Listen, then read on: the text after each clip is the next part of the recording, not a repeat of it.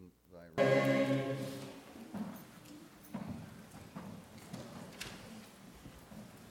Good morning. Oh, what a great day in the Lord. Good morning. Good morning. Amen. We talk about the fall in the garden and the devastation that has wrought on the whole human family even to this day. We are sons and daughters of Adam, and therefore we are a fallen race and we need a Savior. But there is another passage in the Old Testament that talks about the Tower of Babel. And at the Tower of Babel, men thought they could become like God. They would reach into the heavens and they would become gods, and they all spoke the same language. And God, in His judgment, looked down on them and He scattered them throughout the whole earth with all the different languages. And today we still deal with that. But thanks be unto God, there is an answer. And we're going to read that answer. It's found in Acts 2. We're going to start at the 14th verse and read through the 42nd. And the answer is the answer is at Pentecost, the Holy Spirit brought all human family together in the Lord in a purified state. Hallelujah. This is one of the neatest and most powerful sermons you will ever hear or read that we're going to read right now from the Holy Spirit working through Peter. We want to welcome everyone this morning. We're really thankful that each one of you are here. And you know what? we're thankful for wherever men gather in the name of the Lord. It doesn't have to be here. That his name is exalted and held up. So let's begin reading at Acts 2, the 14th verse. But Peter, standing up with the eleven, lifted up his voice and said unto them, Ye men of Judea, and all ye that dwell at Jerusalem, be this known unto you, and hearken to my words. For these are not drunken as ye suppose, seeing it is but the third hour of the day. But this is that which was spoken by the prophet Joel. And it shall come to pass in the last days, saith God, I will pour out my spirit upon all flesh. And your sons and your daughters shall prophesy, and your young men shall see visions, and your old men shall dream dreams. And on my servants and on my handmaidens, I will pour out in those days of my spirit, and they shall prophesy. And I will show wonders in heaven above and signs in the earth beneath blood and fire and vapor of smoke. The sun shall be turned into darkness, and the moon into blood before that great and notable day of the Lord come. And it shall come to pass that whosoever shall call on the name of the Lord shall be saved. Ye men of Israel, hear these words Jesus of Nazareth, a man approved of God among you by miracles and wonders and signs which God did by him in the midst of you, as ye yourselves also know, him, being delivered by the determinate counsel and foreknowledge of God, ye have taken and by wicked hands have crucified and slain, whom God hath raised up, having loosed the pains of death because it was not possible that he should be holden of it. For David speaketh concerning him I foresaw the Lord always before my face, for he is on my right hand, that I should not be moved. Therefore did my heart rejoice, and my tongue was glad. Moreover, also my flesh shall rest in hope. Because thou wilt not leave my soul in hell, neither wilt thou suffer thine Holy One to see corruption. Thou hast made known to me the ways of life. Thou shalt make me full of joy with thy countenance. Men and brethren, let me freely speak unto you of the patriarch David, that he is both dead and buried, and his sepulchre is with us unto this day. Therefore, being a prophet, and knowing that God had sworn with an oath to him, that of the fruit of his loins, according to the flesh, he should raise up Christ to sit on his throne seeing this before of the resurrection of Christ, that his soul was not left in hell, neither his flesh did see corruption. This Jesus hath God raised up, whereof we are all witnesses. Therefore, being by the right hand of God exalted, and having received of the Father the promise of the Holy Ghost, he has shed forth this, that ye now see and hear. For David is not ascended into the heavens, but he saith himself, The Lord said unto my Lord, Sit thou on my right hand, until I make thy foes thy footstool. Therefore, let all the house of Israel know assuredly that God hath made that same Jesus whom you have crucified, both Lord and Christ. Now, when they heard this, they were pricked in their heart and said unto Peter and to the rest of the apostles, Men and brethren, what shall we do? Then Peter said unto them, Repent and be baptized, every one of you, in the name of Jesus Christ for the remission of sins, and ye shall receive the gift of the Holy Ghost. For the promise is unto you and to your children, to all that are far off, even as many as the Lord our God shall call. And with many other words did he testify and exhort, saying, Save yourselves from this untoward generation. Then they that gladly received his word were baptized, and the same day there were added unto them about 3,000 souls. And they continued steadfastly in the apostles' doctrine and fellowship, and in breaking of bread and in prayers. This day is a beautiful day. It is a wonderful day. I pray that it is duplicated many, many thousands of times around this planet. We have two very young souls who are making a public statement that they will follow Jesus. What a marvelous thing. I'll tell you today, even if you do not know them, I'm going to encourage everyone in this house when we go to prayer to pray for two very young souls. They are so precious. And they are walking into the fire, and God will preserve them. Hallelujah. We're thankful for the old saints, older saints, not old, older that have followed the Lord for a long time and they want to give a testimony. God bless them. We pray that this day will be a day that the Holy Spirit and the angelic hosts will rejoice. We're thankful for every visitor. We're thankful for everyone who has come. You are precious in the sight of God more than any of us can comprehend. Clem, I'm going to call on you in a little bit to pray, but I'm going to ask for prayer requests. Anyone, prayer requests this morning or praise reports?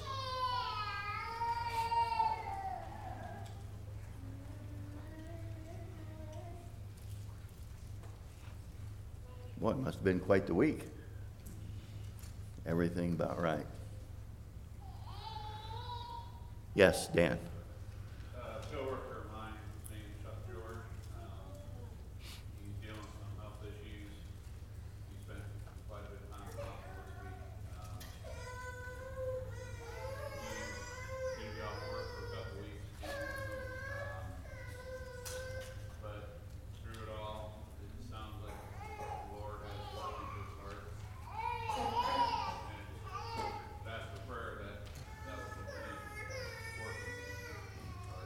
So his name is Chuck George, and the Lord's working on his heart. He's having some health issues.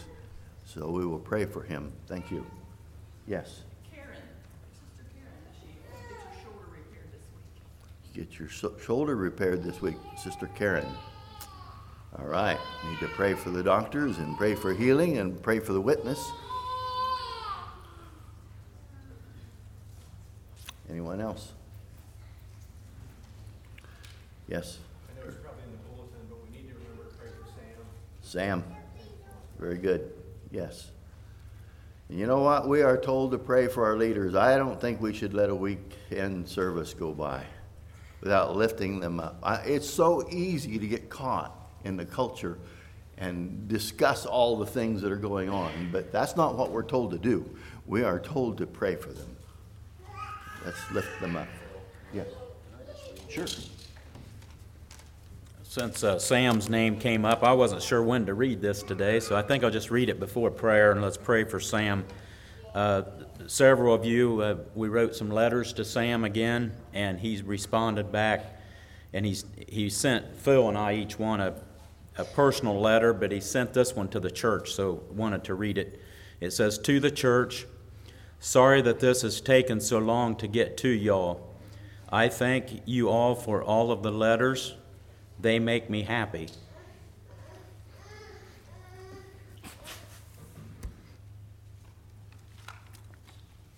I thank you all for the letters. They make me happy when I feel down.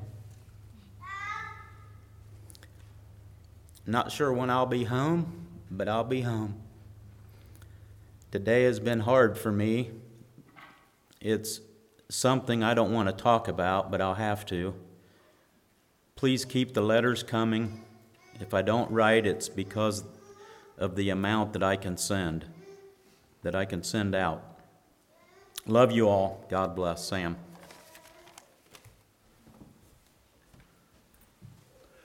Pardon me for being this blunt, but if we believe in miracles, we will pray for this young man. Because the fact of the matter is, his life has been so tough, and he has wavered so many times that we need to see the hand of God turn him around permanently and with power. Anyone else? Yes, Bernice. I'm sorry? Unspoken request from Sister Bernice for prayers. Let's go to prayer.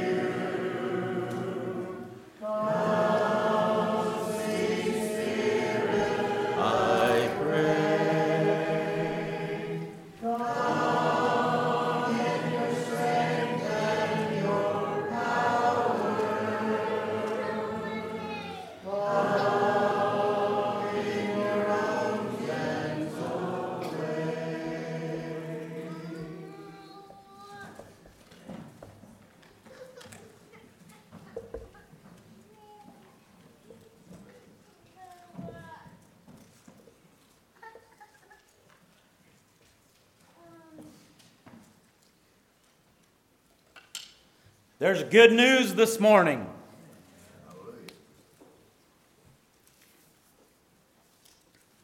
I would like to dedicate this message this morning to John and Jenny and their family, Elisha, also to Zach and Carla, Addie, and your family. But really, the message of the gospel, the message of good news, goes far beyond the event of today. It has reached back before the foundation of the world and it reaches far into eternity the good news. I repeat a few verses that Brother Phil read, verse 17. And it shall come to pass in the last days, saith God, I will pour out my spirit.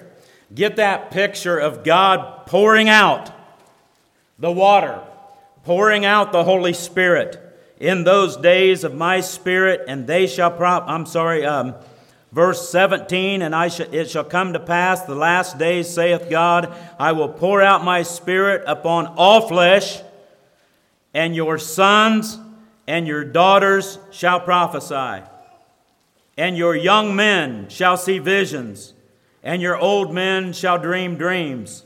Verse 18, and on my servants and on my handmaids I will pour out in those days of my spirit, and they shall prophesy. Verse 21, a text for today, and it shall come to pass that whosoever shall call upon the name of the Lord shall be saved.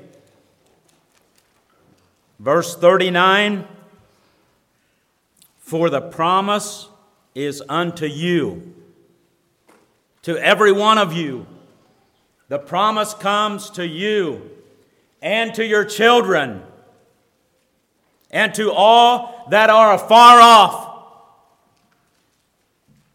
and to everyone that shall call upon the name of the Lord.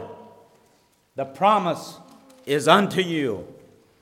And that is the promise of the Holy Spirit through Jesus Christ. There is good news this morning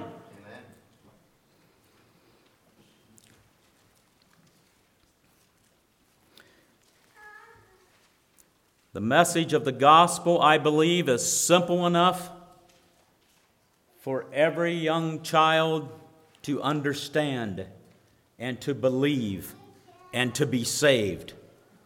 And yet, the gospel message is challenging enough that no scholar can reach the depth of it.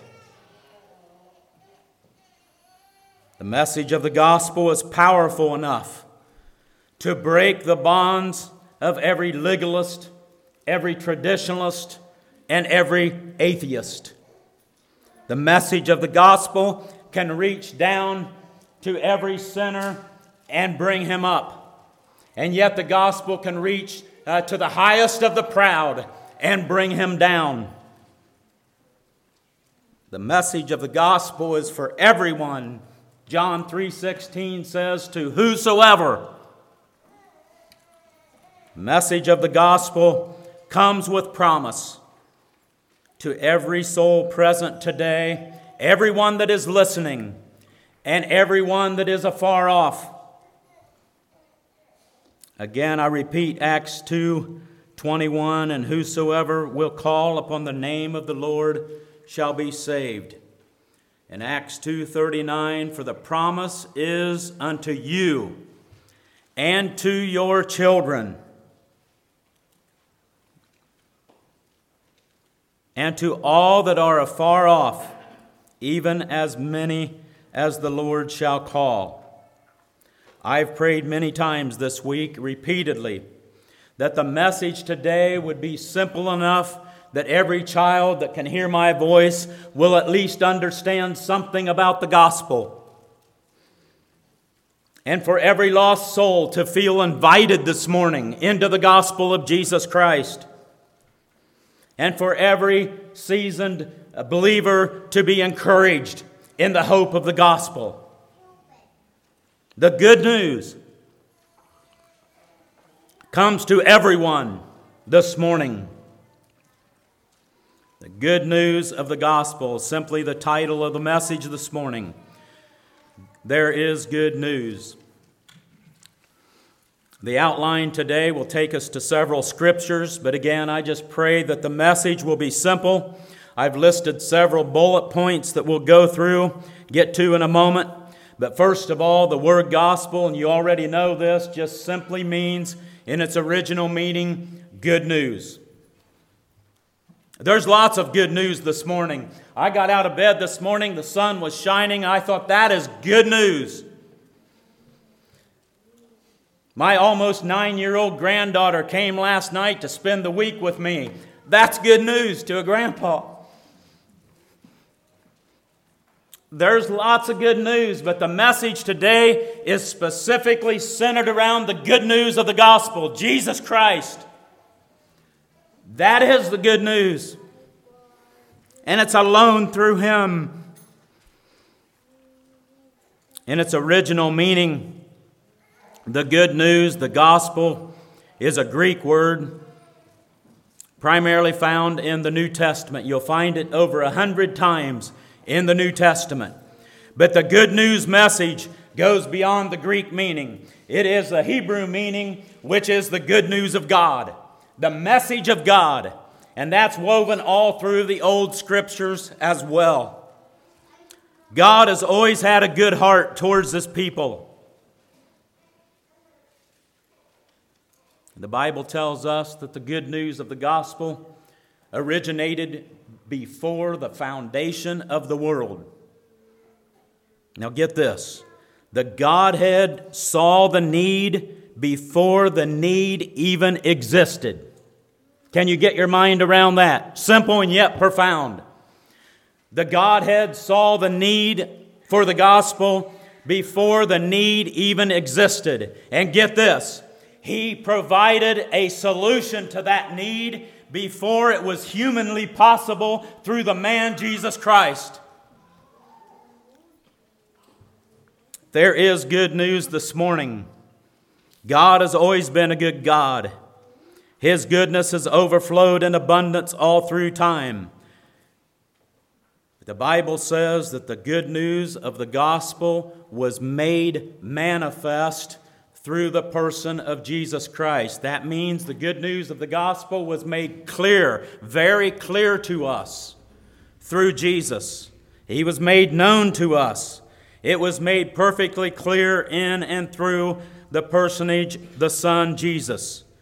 The gospel is complete. It was in the heart of the Godhead before the foundation of the world, and it will carry us into eternal glory when the world is finally rolled up as a scroll and is gone as we know it today. The gospel is complete in and of itself. It is the good news. So I speak again of the good news of God this morning. I'm specifically referring to the gospel of Jesus Christ. Acts chapter 4, verse 12 says, Neither is there salvation in any other. There is no other name under heaven given among men whereby we must be saved. There is a promise to every one of you this morning.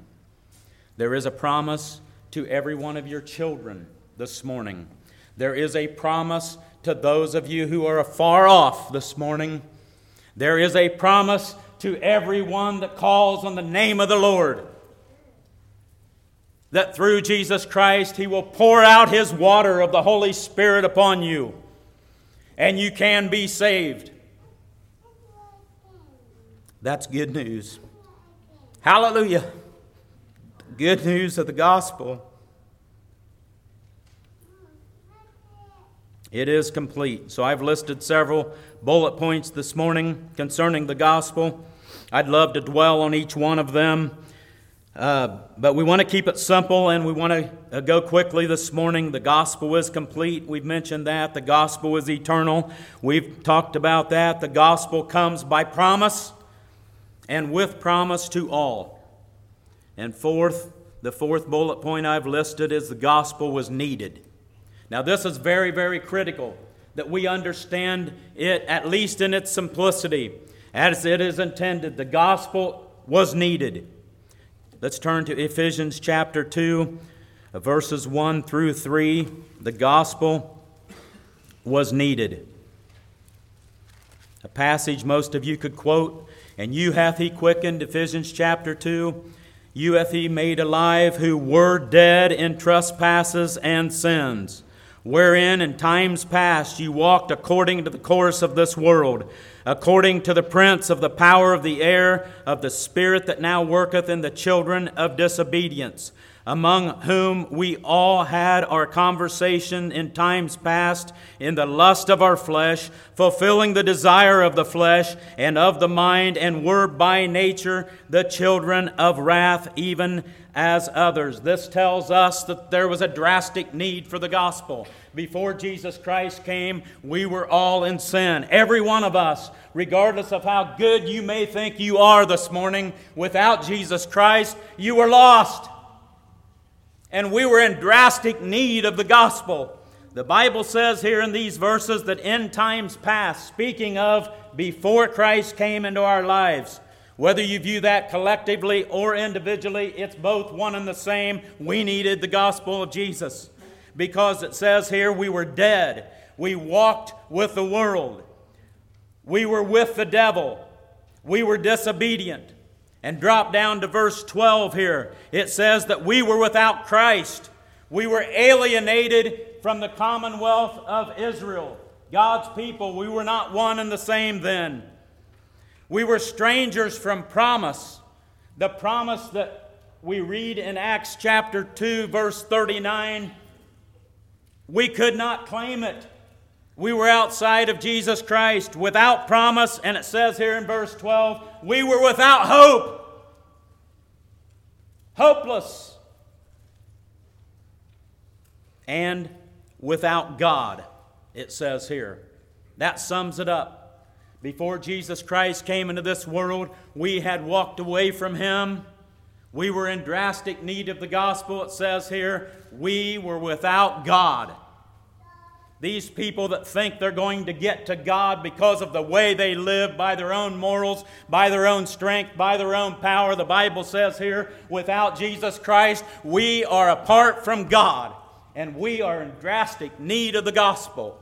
Every one of us, regardless of who we are, we need the gospel of Jesus Christ. Turn your Bibles to Titus chapter 3. Titus is a little book there just right after Timothy,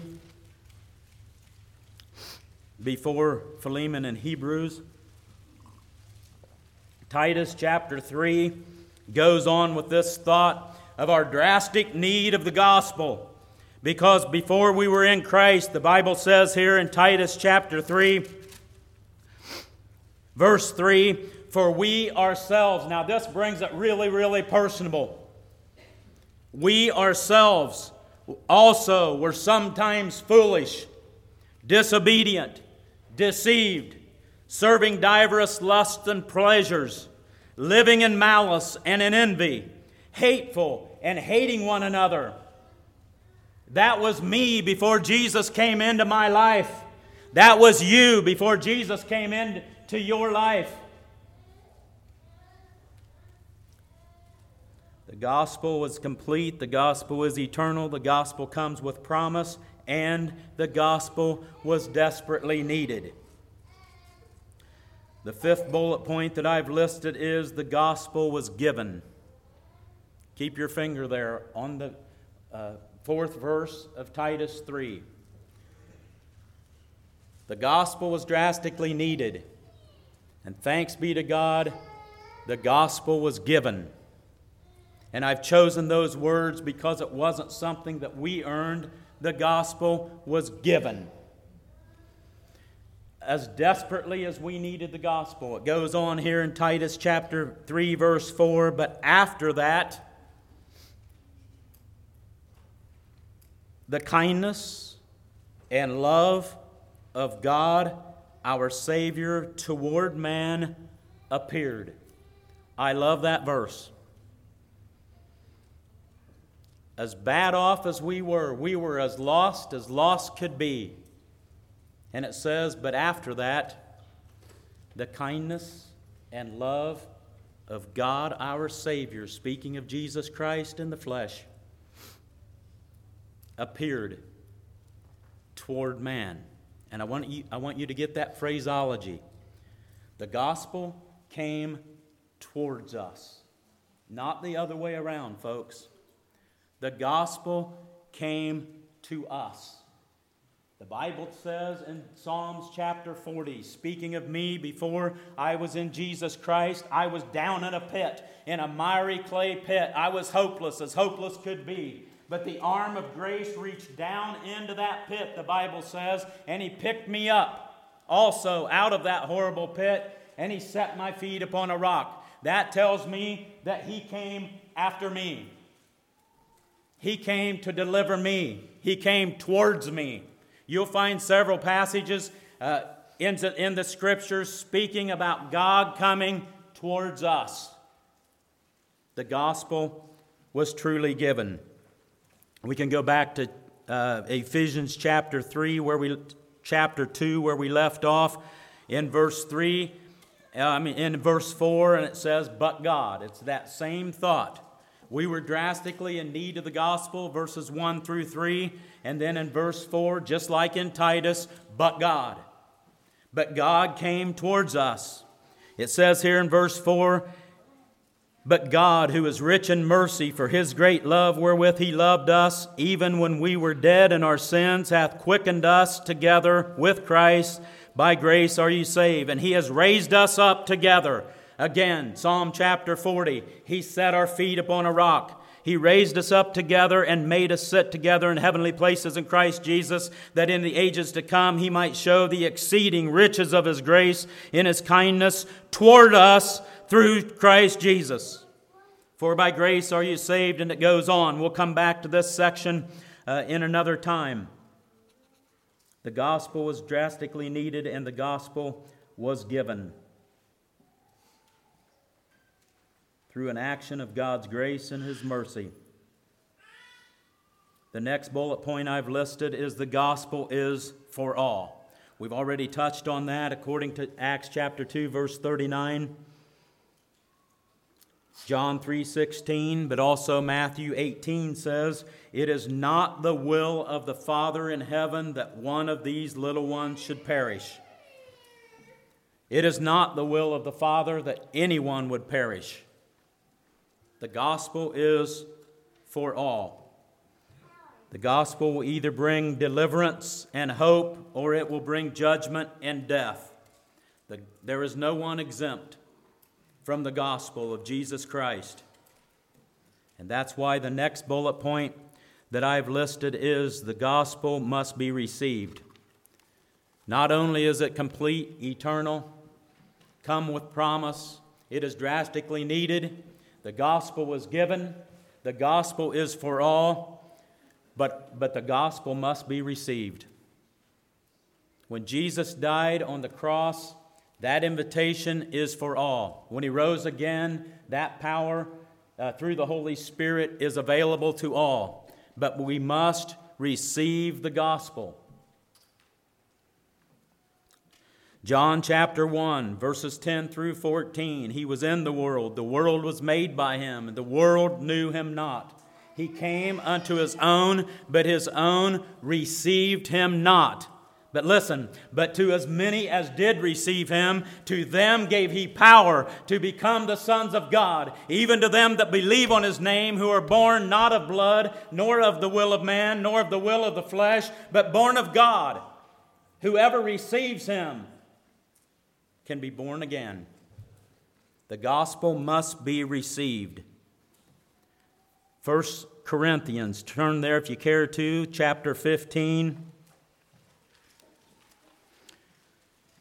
A few verses. Moreover, brethren, I declare unto you the gospel. Again, that word means the good message from God or the good news, which I preached unto you which also you have received, wherein ye stand, by the which ye are saved, if you keep in memory what I preached unto you, unless ye believed in vain.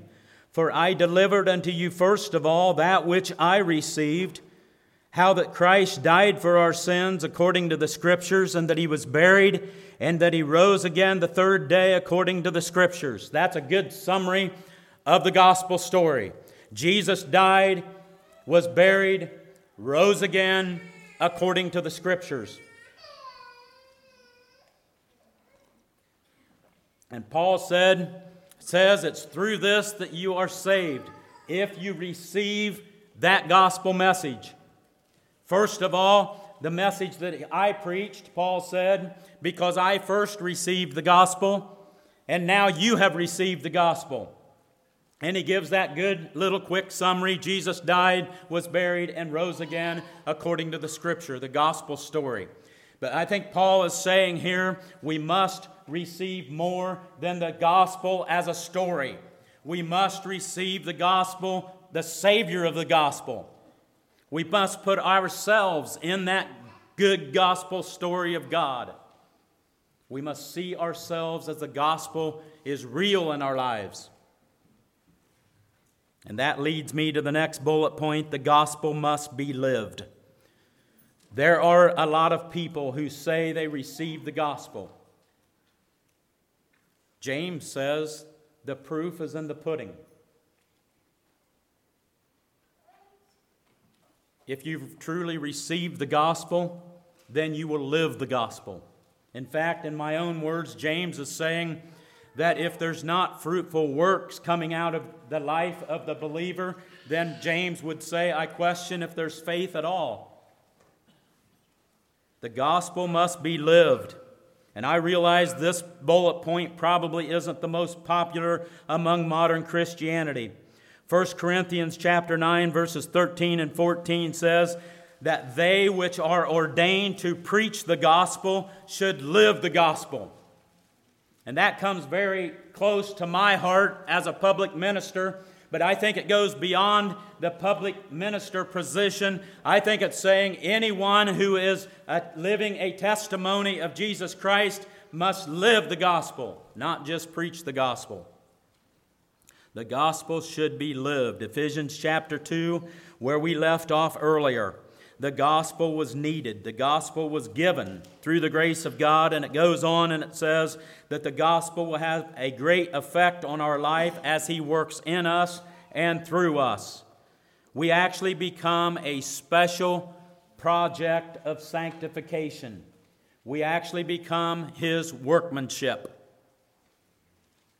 Young Addie, young Alicia, Elisha, all of you young people, View yourself as a special project of God. When you give your life as in full surrender to Jesus Christ, God begins to mold you and shape you and work with you. He begins to build a great piece of art. God is not only the creator of the universe, but He creates a new heart in you. And He will continue to work out His workmanship, His creativity in your life. The gospel is to be lived. I just encourage you this morning as you dedicate your life to Jesus Christ, uh, bring your whole heart to Him in transformation in a full surrender to Him and allow Him to work in your life and allow the gospel to be lived out in your life.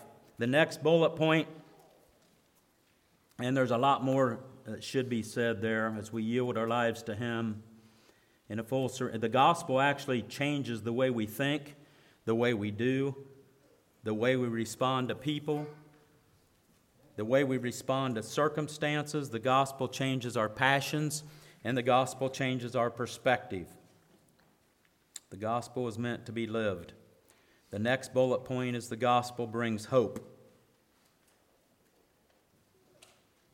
Turn to 1 Thessalonians chapter 1.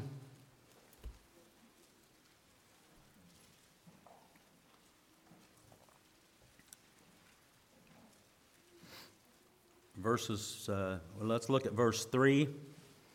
Remembering without ceasing your work of faith, and this passage actually touches on several of the bullet points that I've mentioned.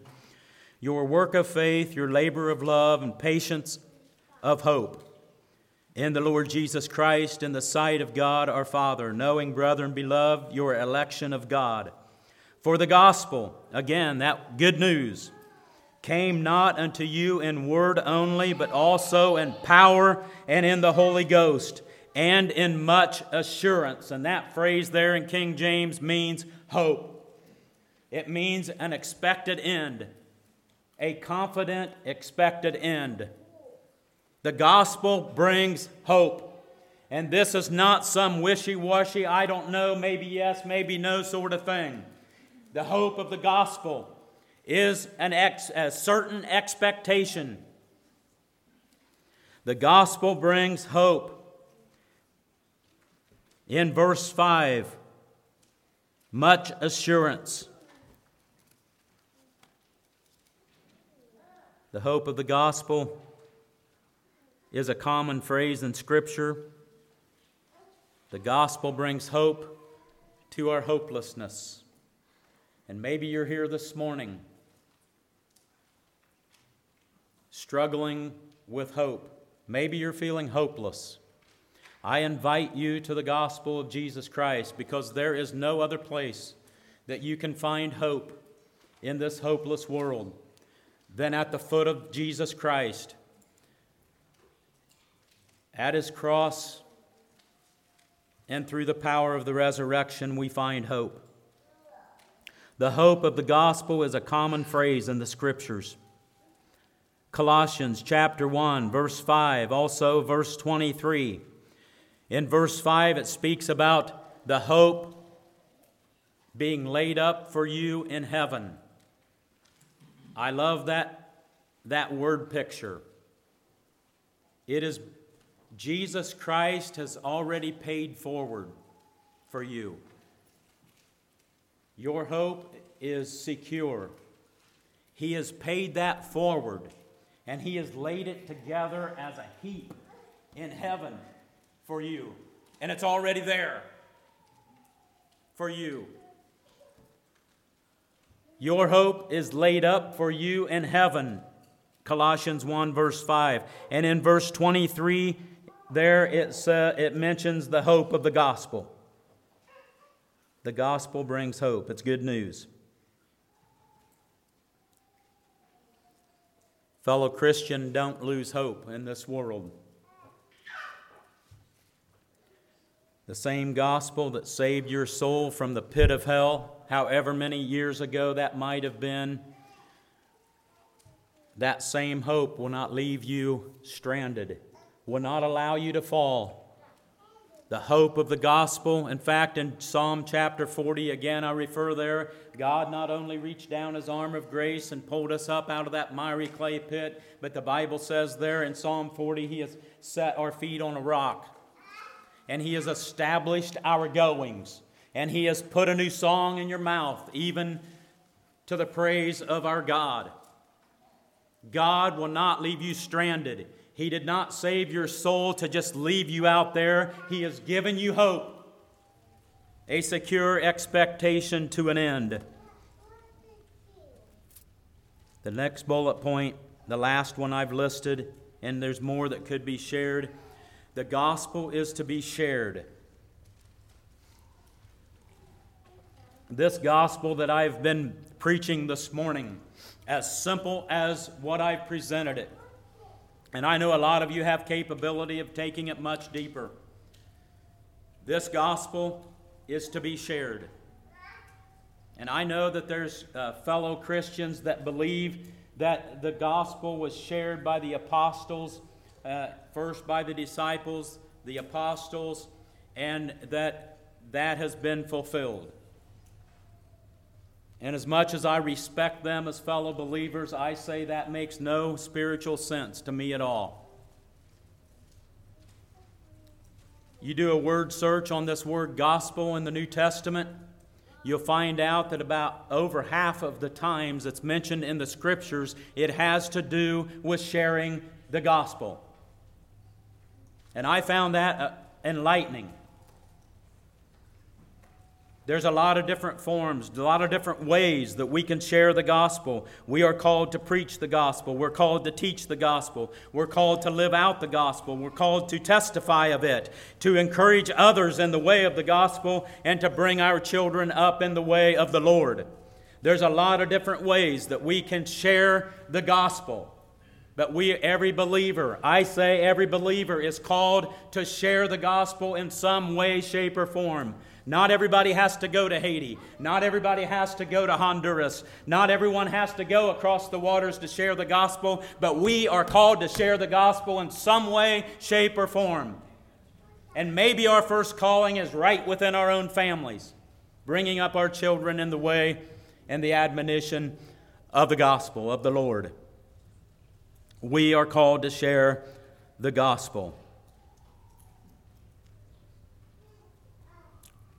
First of all, if, if you say that the gospel, that sharing the gospel was fully, had fully come to pass through the apostles, well, that world only was Asia Minor and the surrounding areas. When, when the Bible talks about the world then, it was just that, that small area there in the Middle East and we know the world is a lot larger than that. Also, there are many people, many, many hundreds and thousands, if not billions, of people that's been born since then that do not know the gospel. We are called to share the gospel. And the second reason is is because if we truly know and experience what I've been speaking about this morning, if we truly have applied that into our heart and we totally uh, really uh, put ourselves in the gospel story and we feel that this morning, we can't keep it to ourselves. We not only are commanded to share the gospel, but we feel a burden to share the gospel with those that do not know of it. I've told this story probably more, more than any other story in the many years that I've been preaching. You've heard it, you probably have heard me say it, but it sums it up. We cannot keep this gospel to ourselves. It speaks about this little boy who sat through the sermon, a very powerful message as the pastor preached uh, the message about God being a big God. And then at the close of his message, an invitation to invite Jesus into our heart. And after the service was over and they gathered outside the church house, and the pastor noticed the little boy off to his side, and he was just kind of sort of kicking the gravel, and he was thinking. And the pastor noticed that, and he walked up to him and he said, Little boy, what are you thinking? And the little boy kept kicking the gravel and he didn't even look up at the pastor and he said, I've just been thinking. I've just been thinking about that message that you preached, Pastor. And well, I'm thinking like this. If you you describe God as this big God and then you then you invited us to receive Jesus into our heart. And I'm thinking about how big God is and how little my heart is. And if I invite Jesus into my heart, well, he's going to just come out all over the place. And I think that's the way it is feeling the burden to share the gospel. We can't keep it inside. I didn't really make this a bullet point, but I'm going to ask this morning have you totally surrendered your life to the gospel of Jesus Christ? I'm going to make an assumption this morning that probably everyone here, nearly everyone here, believes in Jesus. But have you really surrendered your life to the gospel of Jesus Christ? The gospel is simple enough for every child to understand, believe, and be saved. And yet, the gospel is challenging enough that every scholar cannot plumb the depths of it. It is complete. The gospel is eternal.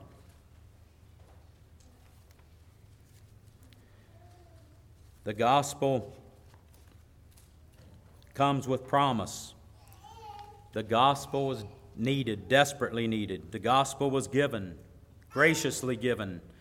The gospel is for all, whosoever will. The gospel must be received. The gospel must be lived. The gospel brings hope, a confident expectation. The gospel is meant to be shared because we cannot keep it to ourselves. Is the gospel real to you today? Do you see yourself in the gospel story? Let's have a song.